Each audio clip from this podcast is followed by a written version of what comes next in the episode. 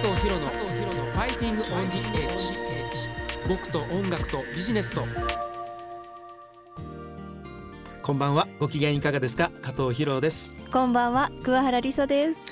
お盆の時期ですね。ねえですね。やっとね夏休みというビジネスマンの方もね多いんじゃないでしょうかね。もうね今年はすごく暑いからもう休める時にねねゆっくり皆さん休んでいただきたいですよね。体調も気をつけて、ねえ。ー夏を乗り切っていたいと思いますけどもはい、まあそんなねでも夏といえばやっぱりねうん。楽しんでいかなきゃっていうのもありますから。そうですね。夏真っ盛りの今夜は、はい。えーファイティングオンディエッジもうん。スペシャルにお送りしていきたいと思います。いいじゃないですか。熱くいきましょう。はい、毎週ねお届けしている僕のニューミュージック自慢というコーナーうん。ありますよね。はい。で僕の音楽の原点ともいえるジャンル、ええ。えーニューミュージックについていろいろなアーティストをね取り上げてご紹介していますけどもはい。今週はですね、うん。そんな中でも特に僕がうん。大好きなアーティストを取り上げて、えースペシャルとしてですね、えーお届けしていきたいというふうに思います。さあそのアーティストとは？はい村田和人さんです。おーもうヒロさんが敬愛するそうなんですね。ねええー村田さんですよね題して加藤博のファイティングオンディエッジ僕と音楽とビジネスと僕のニューミュージック自慢村田和人夏真っ盛りスペシャルをお送りしていきます。もうねいつも以上に熱くヒロさん語ってくれると思います。はい、そしてね今夜はなんとなんとはい。村田和人さんの息子さんで、うん。ご自身もねアーティストとして活動されているえ村田かなたさんをゲストにお迎えしてご一緒にこのスペシャルバージョンをお送りしていきたいというふうに思います。嬉しいですえねーどうぞお楽しみにでは早速始めていきましょう。加藤博の「ファイティングオンディエッジ僕と音楽とビジネスと東京 FM と FM 熊本の2曲ネットでお送りします。今夜もよろしくお願いします。よろしくお願いします。加藤博の「ファイティングオンディエッジ僕と音楽とビジネスと。加藤博の「ファイティングオンディエッジ僕と音楽とビジネスと。僕のニューミュージック自慢村田和人夏真っ盛りスペシャル。まずは村田和人さんについてねご紹介したいと思いますけども、はい。えー、1954年1月2日生まれ、えー東京都のご出身ですね、ええ。えー、1982年シングル「えー電話しても」でデビュー翌年の1983年にリリースした一本の音楽のスマッシュヒットを皮切りにえーその後も数々の音楽シーンをね僕たちに届けてくれましたね、うん。えー、1980年代のね日本のニューミュージックの世界では、えまあ、村田さんはね知る人ぞ知る存在としてね僕の印象としてはねえ、うんうん。あのすごくみんなが知ってるというよりは、ええ。あのどちらかというとちょっと苦労と受けするっていうんでしょうかね、そういう印象なんですけど。うんまああの残念ですけどもね2016年の2月の22日に、ええ。えー亡くなられるまでですね、うん。えー16枚のシングルと、えー17枚のアルバムをリリースされました。まあ、僕自身はですね、うん。1980年代の後半ですかね。やっぱり村田さんの曲をね、えーよく聴くようになりましへて、えきっかけは何だったんですか？まあ、あの学生時代ね、うん。まあ、僕はもう本当にもう典型的な貧乏学生だったわけですけど、うんうん時々ねあの自宅から通ってるちょっとお金持ち系のねうん。先輩、いますね。あの車で、うん。あのえー来てたりしたので、うん。はい。まあ、ちょっと帰りに乗せてもらったりしたわけですよ。うんうん。その時にね車の中でかかってたのが、うん村田和人さんの曲ででね覚えてるその「Stay the Young」っていう曲でうんうん。でその「Stay the Young」のね B メロでねうん「Dreamer」っていうフレーズがあるんですよ。ええもうこの「Dreamer」っていうその歌い出しのねうん。あの村田さんのその声でうん。僕はもう体が震えるぐらいのね感動を覚えましてね。でそれで一気に村田和人さんの世界に引き込まれてしまって、うん。もう大好きになってしまう、そうなんですね。ええもうそっからですねあのーまあ僕が本当にねもう心残りなのは、うんうん。もう村田和人さんに結局お会いできなかったんですよ一度も。うんそうですね。もうライブもね見に行きたかったし、うんうん。本当に一度ねお会いしたかったんですけども、まあ、それが本当にねもう後悔なんですよ。なので今日はねうん。村田和人さん一番近い人と言ってもいいんじゃないでしょうかね、はい。えーご紹介したいと思います、えー村田和人さんの息子さんです、えー村田かなたさんです。よろしくお願いします。よろしくお願いします。よろしくお願いいたします。村田かなたですえー村田かなたさんって言ってちょっと僕はもうねちょっとかなたくんってねもう呼ばせてもらいますけどねなんかね笑顔がねすっごい爽やかでちょっとこう日にちょこっと焼けた感じのねアロハシャツ着てらっしゃって、ね。すごい素敵な青年ですね。ナイスガイ。ですナイスガイ。ニコニコしてる。そこまで言われたことはかつてない。言われています今。いやいやいやえっとでもかなたくんも、うんうん。えー今24歳。そうですね。えっ、と今年25で現在、えー、24歳なんですけれども。へでー。かなたくんもミュージシャンをされてるという、そうですね、えっ、と二十歳ぐらいの時ですね、うん。えっ、と二十歳ぐらいの時にそのまあ父にまあいろいろ話をして、まあうんその時はまだ自分もそのし大学に通って就職をしようと考えてはいたんですけど、うんまあちょっとまあ自分のやりたいことを一回やってみたらって父からその言われまして、ええでそれをきっかけにじゃあちょっとミュージシャンをやってみたいっていうことがきっかけで、まあ、そこからそうですね4年間今ずっと音楽活動をちょっと続けてやってきていますね今。へえなんかねその辺のお話もねうん後でまたお聞きできればと思うんですけれども、えー今日は一つよろしくお願いします。よろしくお願いいたします。でまあ基本的にはね僕はもう村田和人さんのそのまあデビュー当時のねそのアルバムからずっとまあ、えー今に至るまでって言いますかね、うん。あの晩年に至るまでの音楽をまあ一通りあの聞いてきたわけなんですけれども、なんかあの聞いた話ですとあの学生時代にそのプロデビューのねチャンスがあったのに、はい、声をかけてきてくれたプロデューサーに向かって、うん。いやあなたじゃダメだと。もう自分たちをプロデュースできるのは山下達郎ぐらいかななんていう大口を叩いたっていうここの話って本当なんですか？あでもなんかこんななんか大げさな感じじゃなかったと思うんですけど、でもそれっぽいことを言ったっていうのは聞いたことありますよね。あそのやっぱりなそうなんですよ。なんかあ。そのまあでもそういう感じで言ったのかなそうなんですよ。なんか来た人に、うん。いやあの俺をプロデュースできるのは山下達郎ぐらいかなみたいな感じで言ったらなんかその人が本当に山下達郎さんとお知り合いで。うんうんうん。でなんかそこでこういう人がそのその言って言ってくれたプロデューサーからこういう人がいるんだけどって山下達郎さんに連絡が行って、はいそこから村田和人を知ったみたいな。なんかすごい人生何があるか分かんないねみたいな話を父もずっと言ってて。まあね誰が言ってもねそれがそのまま行くことはないですけど村田さんだからだけど すごいすごいですいやね。だからね その時は多分あのあのあれですよね電話してものデモテープがはい。すでにだから山下達郎さんには渡ってて。そうですね。そうですよね、はい、そうですそうです。それをもうその時点で山下達郎さんも村田さんのことは高く評価をしてたと。いう話は聞いたことあります。そうなんですよ。なんかあへのまあ自分も聞きあの人から聞いたことなんですけれども、うん。もう例えば村田和人この人が、まあ、売れなくてうん。電話してもが世に出なかったら、うん。自分が歌ってカバーするっていうぐらい電話してもすごくなんかこう評価はい評価してくれたっていう話を聞いたことあります。なるほど。いや楽しいななんかこの話。楽しい。ねまあまずねじゃあその、えーデビュー曲になるんですけどもね「うんその電話しても」という曲あの一曲ここで聴いていただきたいと思います。ははい。いじゃあ村田和人さんで「電話しても」加藤博の「ファイティング・オン・ディ・エッジ」僕と音楽とビジネスと。村田和人さんで「電話しても」をお送りしています。素敵な曲ですね。なんかねえ。むずキュン。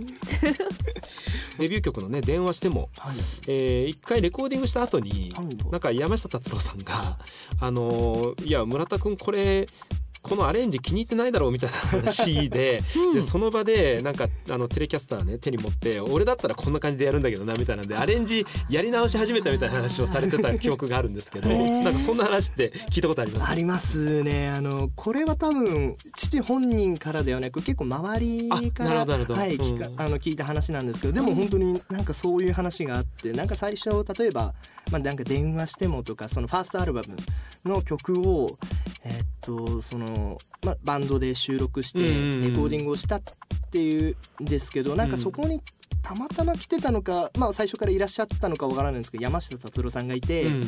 これは村田くんはそのあんまりこういうアレンジは好きなんじゃないんじゃない？みたいなこういあうーこの感じの電話しても望んではないんじゃない？みたいなことをなんか言っうてその達郎さんがもう全面プロデュースであのもう電話してもとかもこうした方がいいんじゃない？こうしうん。ああした方がいいんじゃない？みたいな感じで言ってくださったっていう話は聞いたことありますね。なるほどへねー。またちょっとね違う感じのね、うん、電話してもに多分なったんだと思うんですけど。そうですねなんかうん古いその電話しても昔撮ったその達郎さんではなく、うんうんうん。その自分たちで撮った電話してもは村田ファンクラブの方に無料でお配りした音あそうなん源がなんか。あるらしくて、その存在は知らないんですけれどもなんかファンの方は持っているらしく。あそうですか、はい。いや村田さんのファンってね、うん。結構深いですからね。あのいろんなことご存知ですよね。そうですね。へえ、ヒロさん含めね。いやいや僕はねまだまだそんなあの村田さんのファンの方に怒られちゃうぐらいね。もうあれですけど。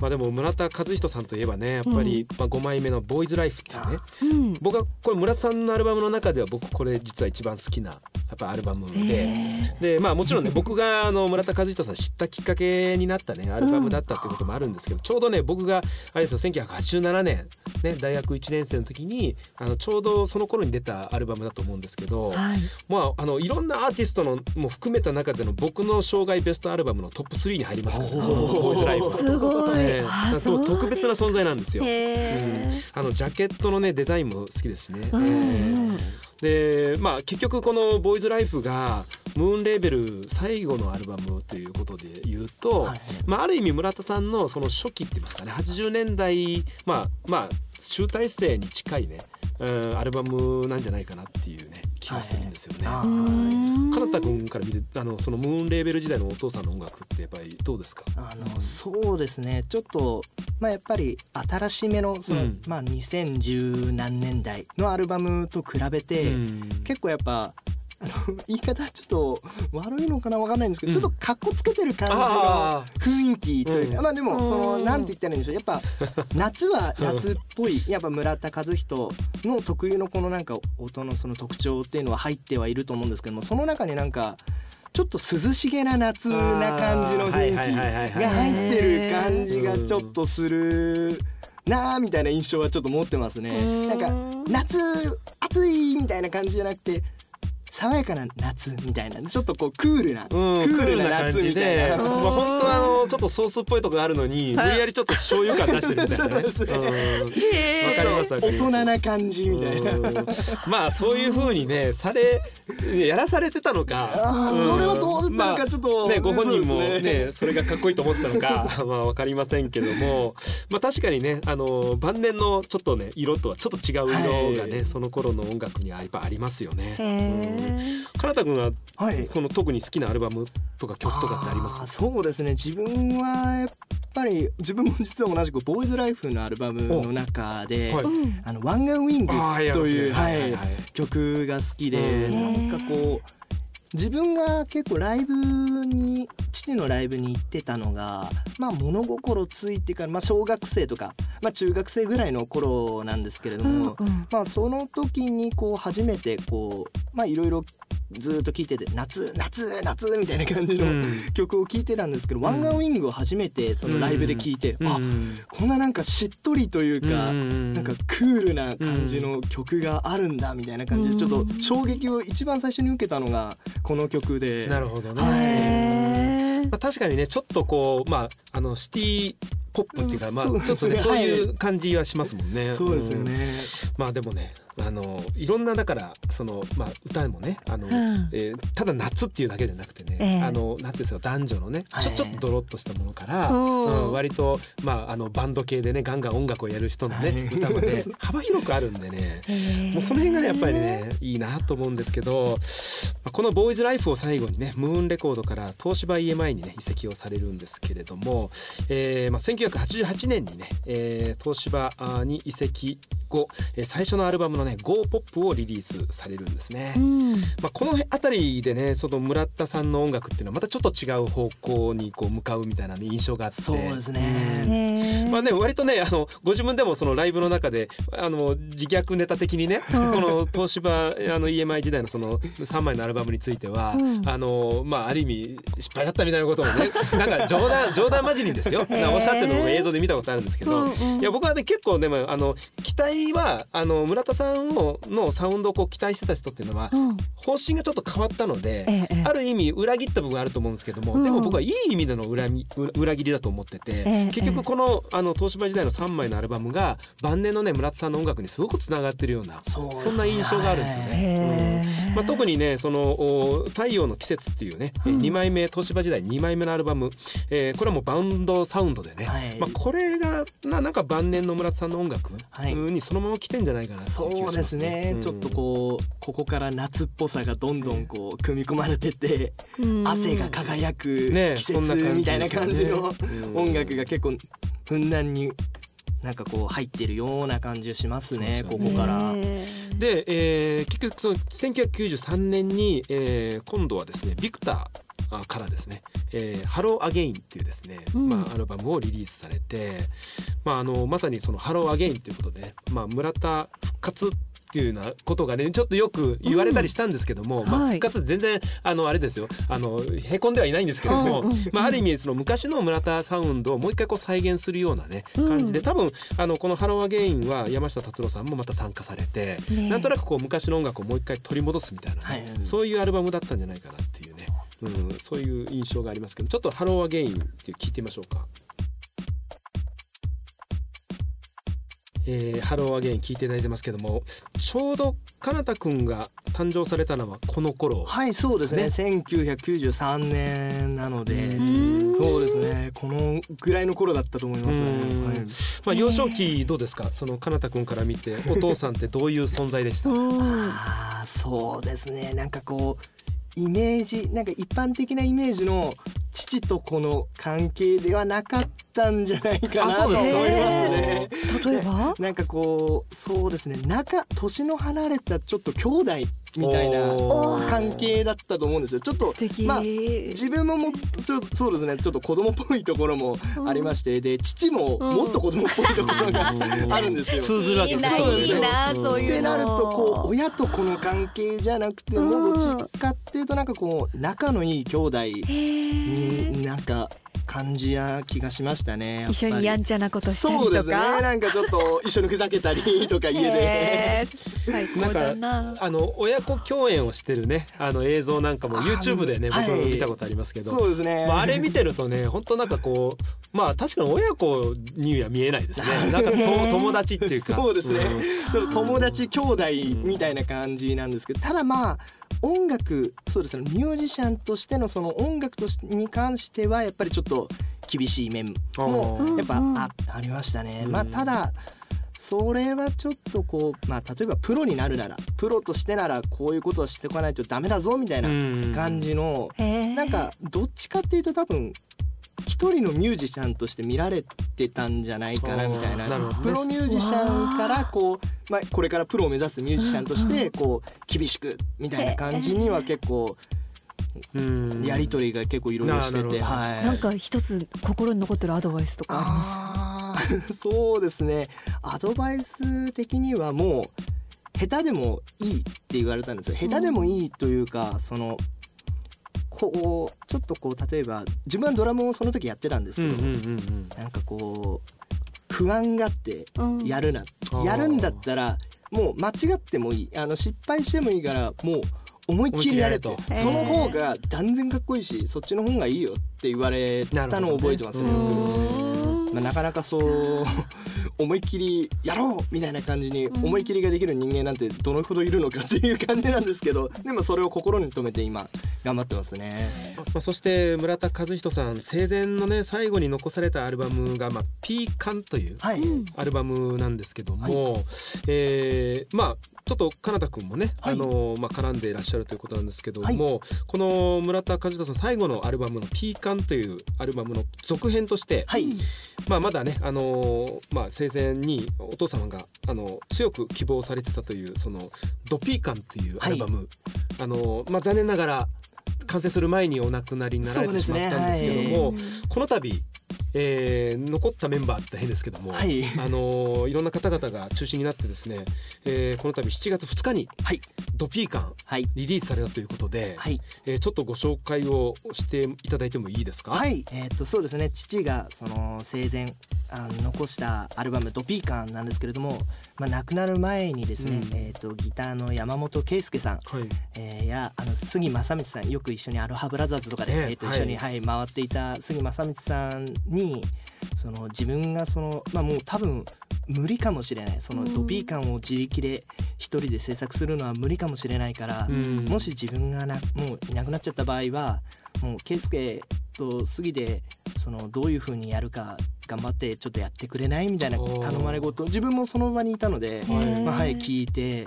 でそれをまあきっかけにというわけじゃないんですけれどもその多分村田和人に関わってくれた人全てがこう、うんドピーカンのために集まって作ってくれたこのアルバム「ドピーカン」がようやく完成なるほど。したんですね。まあもう本当に自分一人では何もできない状態ではあったのでそのうん。自分に力があるわけでもなければその、まあ、誰かとのつながりがあるわけでもないのでもう本当に感謝でしかないですねそこら辺は。もう。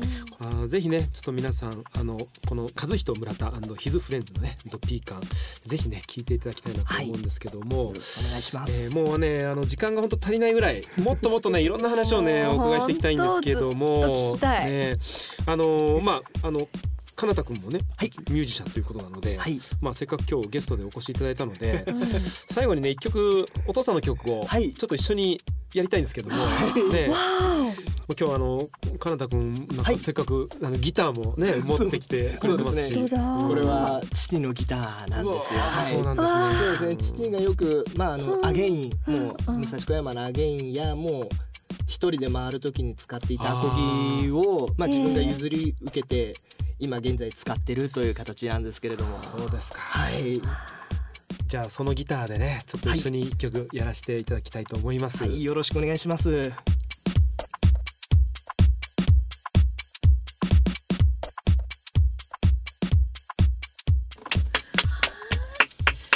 晴らしいありがはいということでねもう時間もねそろそろ来ましたので。わあ寂しいな本当にね楽しい時間でした。ねね、えー僕のニューミュージック自慢村田和人夏真っ盛りスペシャル、えー今夜のゲストは村田かなたさんでした。どうもありがとうございました。ありがとうございましたありがとうございました加藤博のファイティングオンジエッジ僕と音楽とビジネスと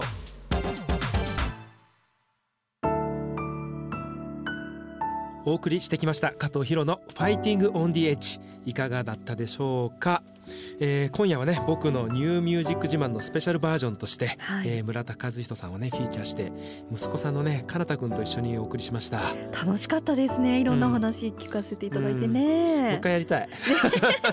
いやあの今回の放送でね新たに村田和人さん知っていただいた方もいらっしゃるかもしれませんからね。